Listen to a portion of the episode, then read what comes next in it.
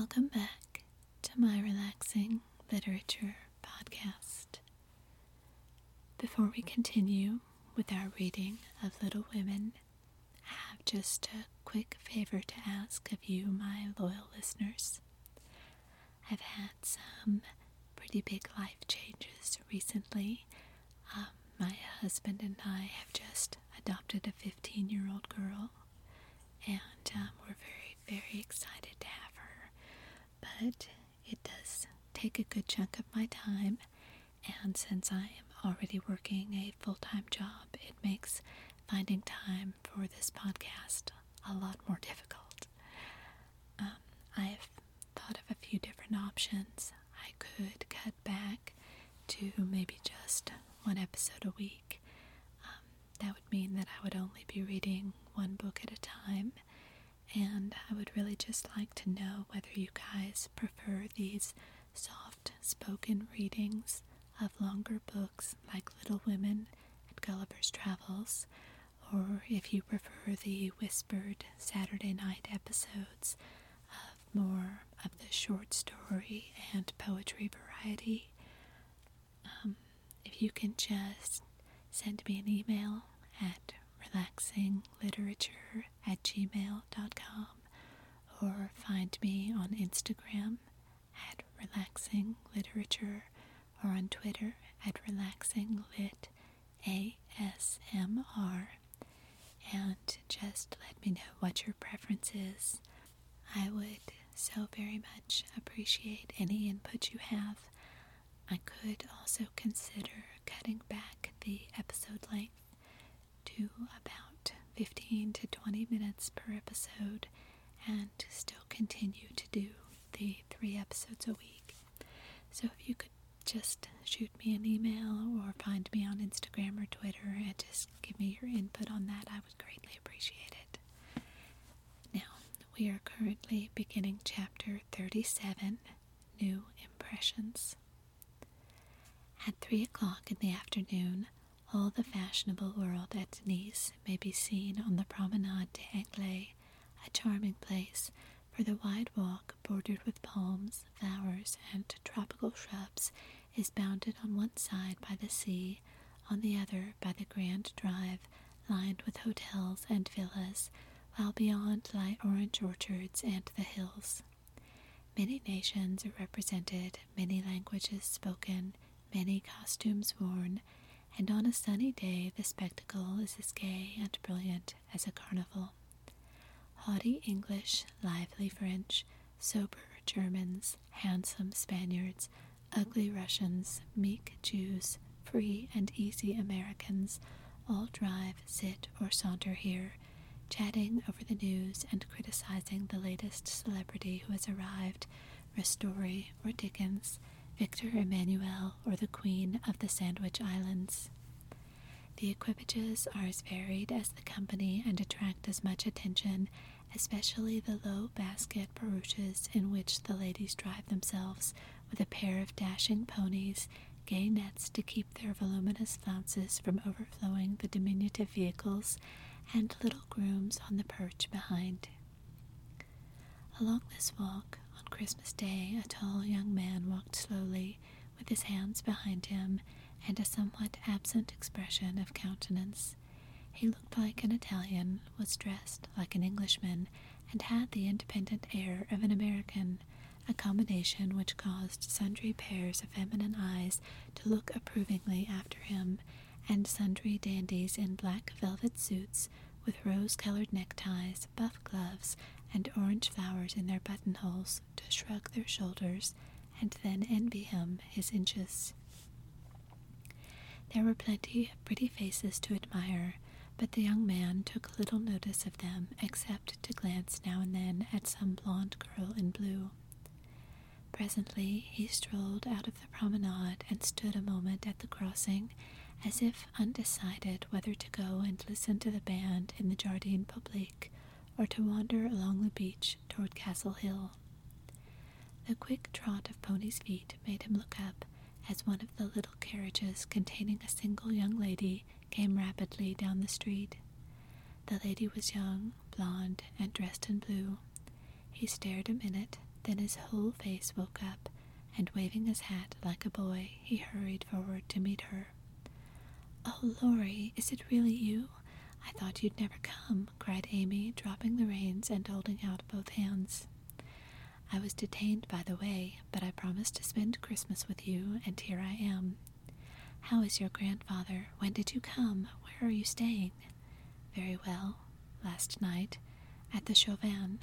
I called your hotel, but you were out. I have so much to say, I don't know where to begin.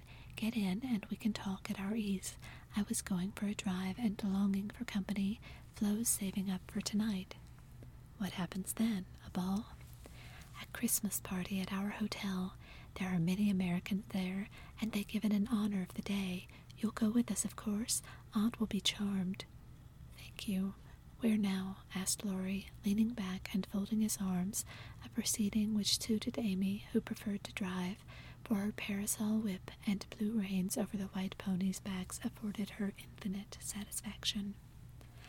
I'm going to the banker's first for letters, and then to Castle Hill. The view is so lovely, and I like to feed the peacocks. Have you ever been there? Often, years ago, but I don't mind having to look at it. Now tell me about yourself. The last I heard of you, your grandfather wrote that he expected you from Berlin. Yes, I spent a month there and then joined him in Paris, where he has settled for the winter. He has friends there and finds plenty to amuse him, so I come and go, and we get on capitally. That's a sociable arrangement, said Amy, missing something in Laurie's manner, though she couldn't tell what. Why, you see, he hates to travel, and I hate to keep still, so we each suit ourselves, and there is no trouble. I am often with him, and he enjoys my adventures, while I like to feel that someone is glad to see me when I get back from my wanderings. Dirty old hole, isn't it? he added with a look of disgust as they drove along the boulevard to the Place Napoleon in the old city. The dirt is picturesque, so I don't mind.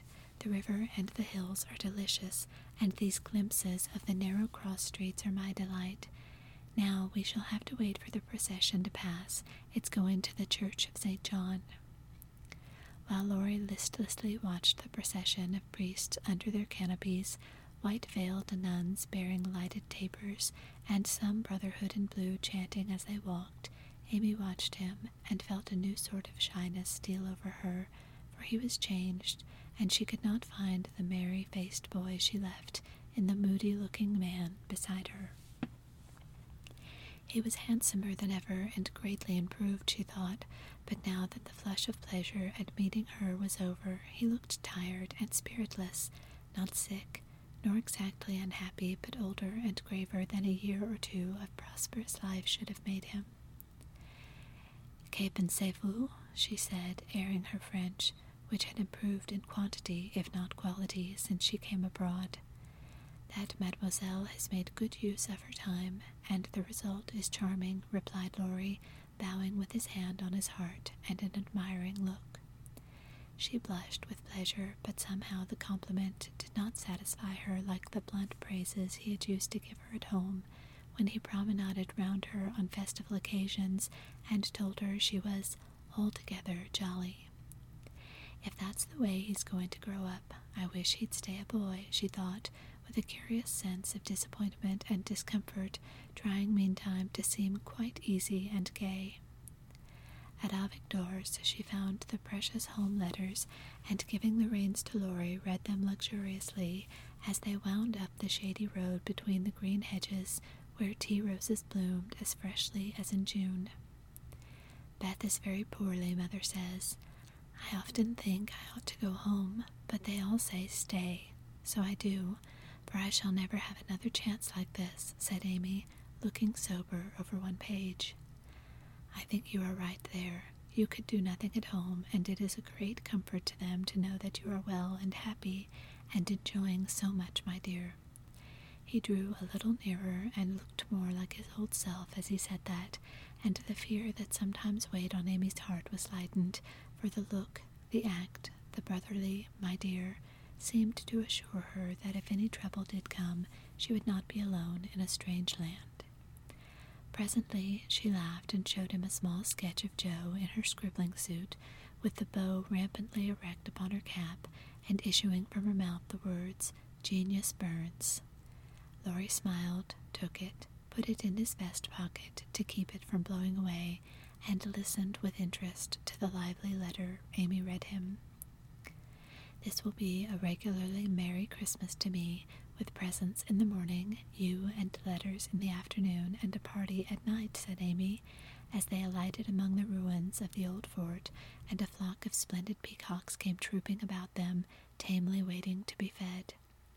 While Amy stood laughing on the bank above him as she scattered crumbs to the brilliant birds, Laurie looked at her as she had looked at him with a natural curiosity to see what changes time and absence had wrought.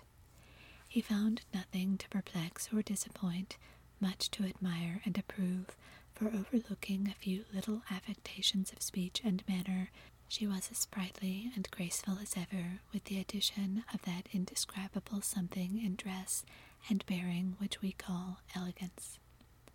Always mature for her age, she had gained a certain aplomb in both carriage and conversation, which made her seem more of a woman of the world than she was, but her old petulance now and then showed itself, her strong will still held its own, and her native frankness was unspoiled by foreign polish. Laurie did not read all this while he watched her feed the peacocks, but he saw enough to satisfy and interest him, and carried away a pretty little picture of a bright faced girl standing in the sunshine, which brought out the soft hue of her dress, the fresh color of her cheeks, the golden gloss of her hair, and made her a prominent figure in the pleasant scene.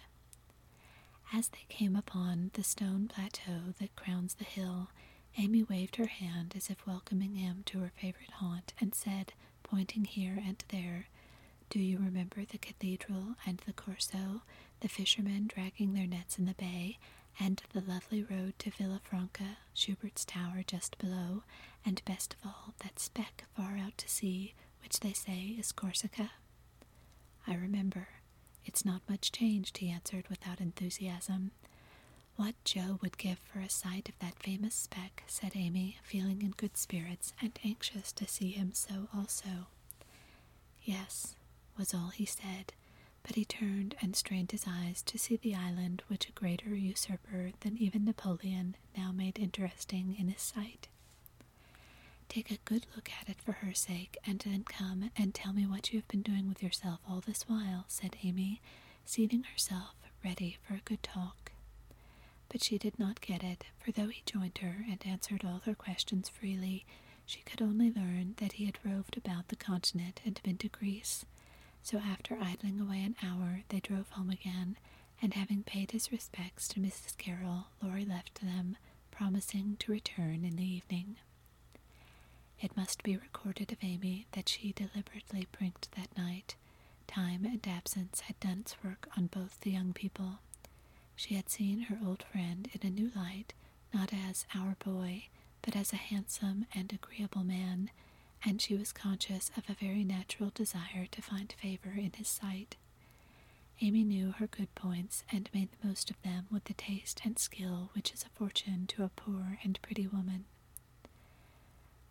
Tarlatan and tulle were cheap at Nice, so she enveloped herself in them on such occasions, and following the sensible English fashion of a simple dress for young girls, got up charming little toilettes with fresh flowers, a few trinkets, and all manner of dainty devices, which were both inexpensive and effective. It must be confessed that the artist sometimes got possession of the woman and indulged in antique coiffures, statuesque attitudes, and classic draperies, but, dear heart, we all have our little weaknesses, and find it easy to pardon such in the young, who satisfy our eyes with their comeliness and keep our hearts merry with their artless vanities. I do want him to think I look well and tell them so at home, said Amy to herself, as she put on Flo's old white silk ball dress and covered it with a cloud of fresh illusion, out of which her white shoulders and golden head emerged with a most artistic effect. Her hair she had the sense to let alone, after gathering up the thick waves and curls into a Hebe like knot at the back of her head. It's not the fashion, but it's becoming, and I can't afford to make a fright of myself, she used to say when advised to fizzle, puff, or braid as the latest style commanded. Having no ornaments fine enough for this important occasion, Amy looped her fleecy skirts with rosy clusters of azalea and framed the white shoulders in delicate green vines. Remembering the painted boots, she surveyed her white satin slippers with girlish satisfaction and chanced down the room, admiring her aristocratic feet all by herself. My new fan just matches my flowers, my gloves fit to a charm, and the real lace on Aunt's mouchoir gives an air to my whole dress.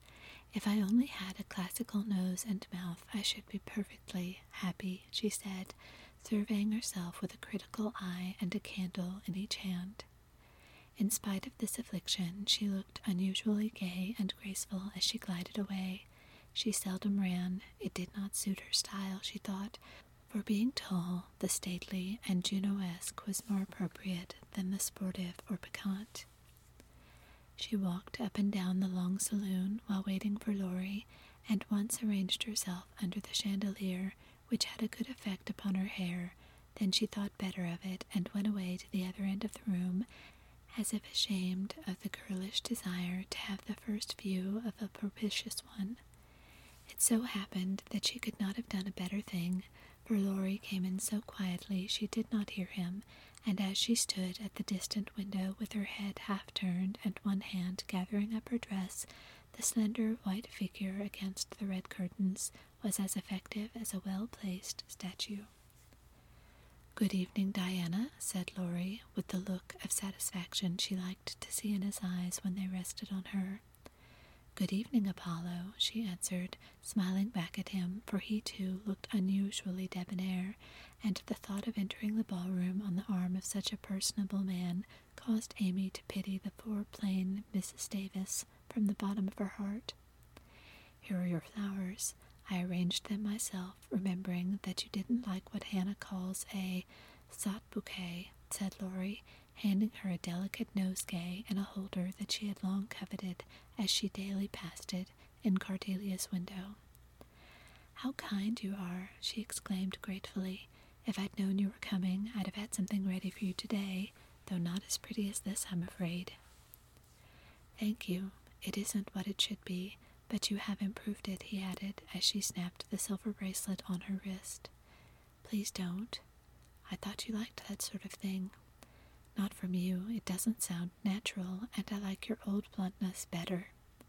I'm glad of it, he answered, with a look of relief, then buttoned her gloves for her and asked if his tie was straight, just as he used to do when they went to parties together at home. The company assembled in the long salle à manger that evening was such as one sees nowhere but on the continent, the hospitable Americans had invited every acquaintance they had in Nice, and having no prejudice against titles, secured a few to add luster to their Christmas ball. A Russian prince condescended to sit in a corner for an hour and talk with a massive lady dressed like Hamlet's mother in a black velvet with a pearl bridle under her chin. A Polish count, aged eighteen, devoted himself to the ladies, who pronounced him a fascinating dear, and a German serene something, having come to supper alone, roamed vaguely about, seeking what he might devour.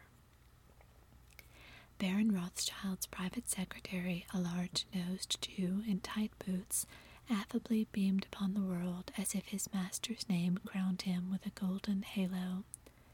A stout Frenchman who knew the Emperor came to indulge his mania for dancing, and Lady de Jones, a British matron, adorned the scene with her little family of eight. Of course, there were many light footed, shrill voiced American girls, handsome, lifeless looking English ditto, and a few plain but piquant French demoiselles, likewise the usual set of traveling young gentlemen who disported themselves gaily while mammas of all nations lined the walls and smiled upon them benignly when they danced with their daughters. Any young girl can imagine Amy's state of mind when she took the stage that night, leaning on Laurie's arm. She knew she looked well, she loved to dance, She felt that her foot was on her native heath in a ballroom and enjoyed the delightful sense of power which comes when young girls first discover the new and lovely kingdom they are born to rule by virtue of beauty, youth, and womanhood. She did pity the Davis girls who were awkward, plain, and destitute of escort except a grim papa and three grimmer maiden aunts, and she bowed to them in her friendliest manner as she passed, which was good of her, as permitted them to see her dress and burn with curiosity to know who her distinguished looking friend might be. With the first burst of the band, Amy's color rose, her eyes began to sparkle, and her feet to tap the floor impatiently, for she danced well and wanted Laurie to know it. Therefore, the shock she received can better be imagined than described when he said in a perfectly tranquil tone, Do you care to dance? One usually does at a ball. Her amazed look and quick answer caused Laurie to repair his error as fast as possible. I meant the first dance. May I have the honor? I can give you one if I put off the count. He dances divinely, but he will excuse me as you are an old friend, said Amy, hoping that the name would have a good effect and show Laurie that she was not to be trifled with. Nice little boy, but rather a short Pole to support. A daughter of the gods, divinely tall and most divinely fair, was all the satisfaction she got, however. The set in which they found themselves was composed of English, and Amy was compelled to walk decorously through a cotillion, feeling all the while as if she could dance the tarantella with relish. Laurie resigned her to the nice little boy and went to do his duty to Flo without securing Amy for the joys to come, which reprehensible want of forethought was properly punished, for she immediately engaged herself till supper, meaning to relent if he then gave any signs of penitence. She showed him her ball book with demure satisfaction when he strolled instead of rushed up to claim her for the next, a glorious polka redowa. But his polite regrets didn't impose upon her, and when she galloped away with the Count, she saw Laurie sit down by her aunt with an actual expression of relief. That was unpardonable, and Amy took no more notice of him for a long while, except a word now and then when she came to her chaperone between the dances for a necessary pin or a moment's rest. Her anger had a good effect, however, for she hid it under a smiling face and seemed unusually blithe and brilliant. Laurie's eyes followed her with pleasure, for she neither romped nor sauntered, but danced with spirit and grace, making the delightsome pastime what it should be. He very naturally fell to studying her from this new point of view, and before the evening was half over had decided that Amy was going to make a very charming woman. It was a lively scene, for soon the spirit of the social season took possession of everyone, and Christmas merriment made all faces shine, hearts happy, and heels light. The musicians fiddled, tooted, and banged as if they enjoyed it. Everybody danced who could, and those who couldn't admired their neighbors with uncommon warmth. Amy and her Pole distinguished themselves by equal enthusiasm, but more graceful agility, and Laurie found himself involuntarily keeping time to the rhythmic rise and fall of the white slippers as they flew by as indefatigably as if winged. When the little Vladimir finally relinquished her with assurances that he was desolated to leave so early, she was ready to rest and see how her recreant knight had borne his punishment. It had been successful, for at three and twenty blighted affections find a balm in friendly society, and young nerves will thrill, young blood dance, and healthy young spirits rise when subjected to the enchantment of beauty, light, music, and motion. Laurie had a waked up look as he rose to give her his seat, and when he hurried away to bring her some supper, she said to herself with a satisfied smile, Ah, I thought that would do him good. What do you call this stuff? he asked, touching a fold of her dress that had blown over his knee. Illusion. Good name for it. It's very pretty. New thing, isn't it? It's as old as the hills. You have seen it on dozens of girls, and you never found out that it was pretty till now. Stupide. I never saw it on you before, which accounts for the mistake, you see. None of that. It is forbidden. I'd rather take coffee than compliments just now. No, don't lounge. It makes me nervous. Laurie sat bold upright and meekly took her empty plate, feeling an odd sort of pleasure in having little Amy order him about. Where did you learn all this sort of thing? he asked. As this sort of thing is a rather vague expression, would you kindly explain? returned Amy, knowing perfectly well what he meant. Well, the general air, the style, the self possession, the the illusion, you know, laughed Laurie, breaking down and helping himself out of his quandary with the new word.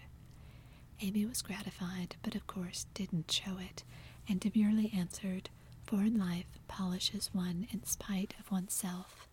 I study as well as play, and as for this, with a little gesture toward her dress, why, tulle is cheap, poises to be had for nothing, and I'm used to making the most of my poor little things. Amy rather regretted that last sentence, fearing it wasn't in good taste, but Laurie liked her better for it, and found himself both admiring and respecting the brave patience that made the most of the opportunity and the cheerful spirit that covered poverty with flowers. Amy did not know why he looked at her so kindly, nor why he filled up her book with his own name, and devoted himself to her for the rest of the evening in the most delightful manner but the impulse that wrought this agreeable change was the result of one of the new impressions which both of them were unconsciously giving and receiving.